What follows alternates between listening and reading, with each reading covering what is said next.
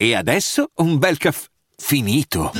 Perché rischiare di rimanere senza caffè quando puoi abbonarti a Caffè Borbone? Prezzi vantaggiosi, costi di spedizione inclusi, tante possibilità di personalizzazione e l'abbonamento lo sospendi quando vuoi. Decidi tu la frequenza, la qualità, scegli tra le cialde e capsule compatibili e crea il tuo mix di gusti e miscele.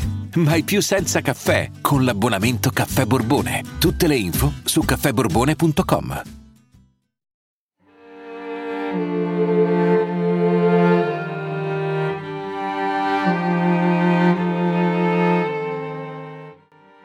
Ci sono due cose che fanno tremare Varlam Tikhonovich Shalamov. Una è la lettera T, l'altra è l'inverno. Sembra strano che la lettera T di Torino possa fare tanta paura, ma se invece la T di trotskista e ce l'hai cucita sulla tuta da lavoro di un campo di lavoro stalinista, equivale ad una condanna a morte. L'altra è l'inverno, perché Shalamov l'hanno arrestato sempre d'inverno e perché nella regione della Koluma è sempre inverno. Se la Siberia è il posto più inospitale dell'Asia, la Koluma è il posto più inospitale della Siberia, un posto dove le temperature arrivano fino a 60 gradi sotto zero. Non ci sono i termometri, ma i detenuti sanno come capire quanto freddo fa. Se c'è una nebbia gelata, fa meno 40. Se l'aria esce con rumore dal naso, meno 45. Se respirare è faticoso, meno 50. Sotto i meno 55 lo sputo gela in volo. È una zona ricca di giacimenti di minerali e anche d'oro, e ogni baracca del gulag, dove è recluso Salamov, deve estrarre una determinata quantità di materiale grezzo e quando non arriva alla quota riceve una punizione.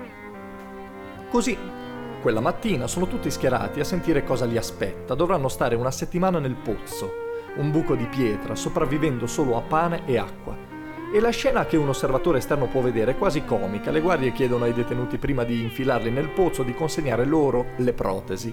E così uno dà l'occhio di vetro, l'altro la stampella, l'altro ancora la gamba di legno. Sembra una scena grottesca di un film comico.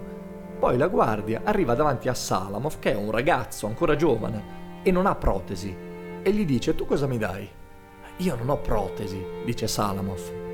La guardia sorride e si lascia andare ad una battuta mentre se ne sta andando. Dice, vabbè vorrà dire che tu mi darai la tua anima. E a Salamov, senza che dipenda dalla sua volontà, gli viene su un fiato come un singhiozzo che non riesce a trattenere. Dice, no. La guardia è sorpresa, si volta, lo guarda più con curiosità che con cattiveria. Cosa?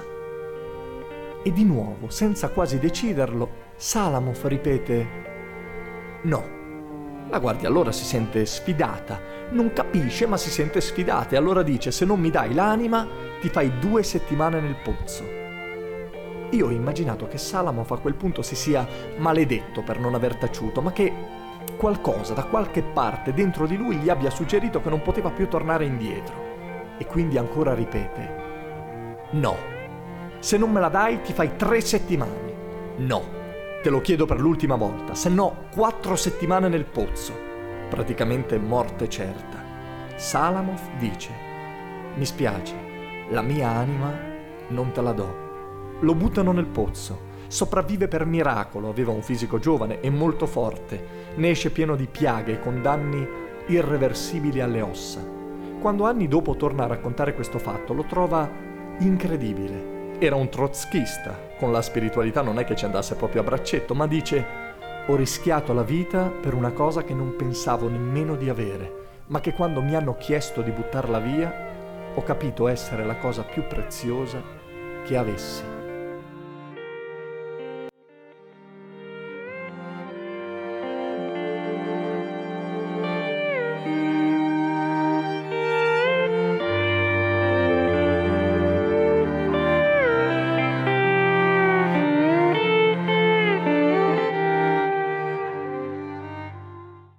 I'm Sandra, and I'm just the professional your small business was looking for. But you didn't hire me because you didn't use LinkedIn jobs. LinkedIn has professionals you can't find anywhere else, including those who aren't actively looking for a new job but might be open to the perfect role, like me.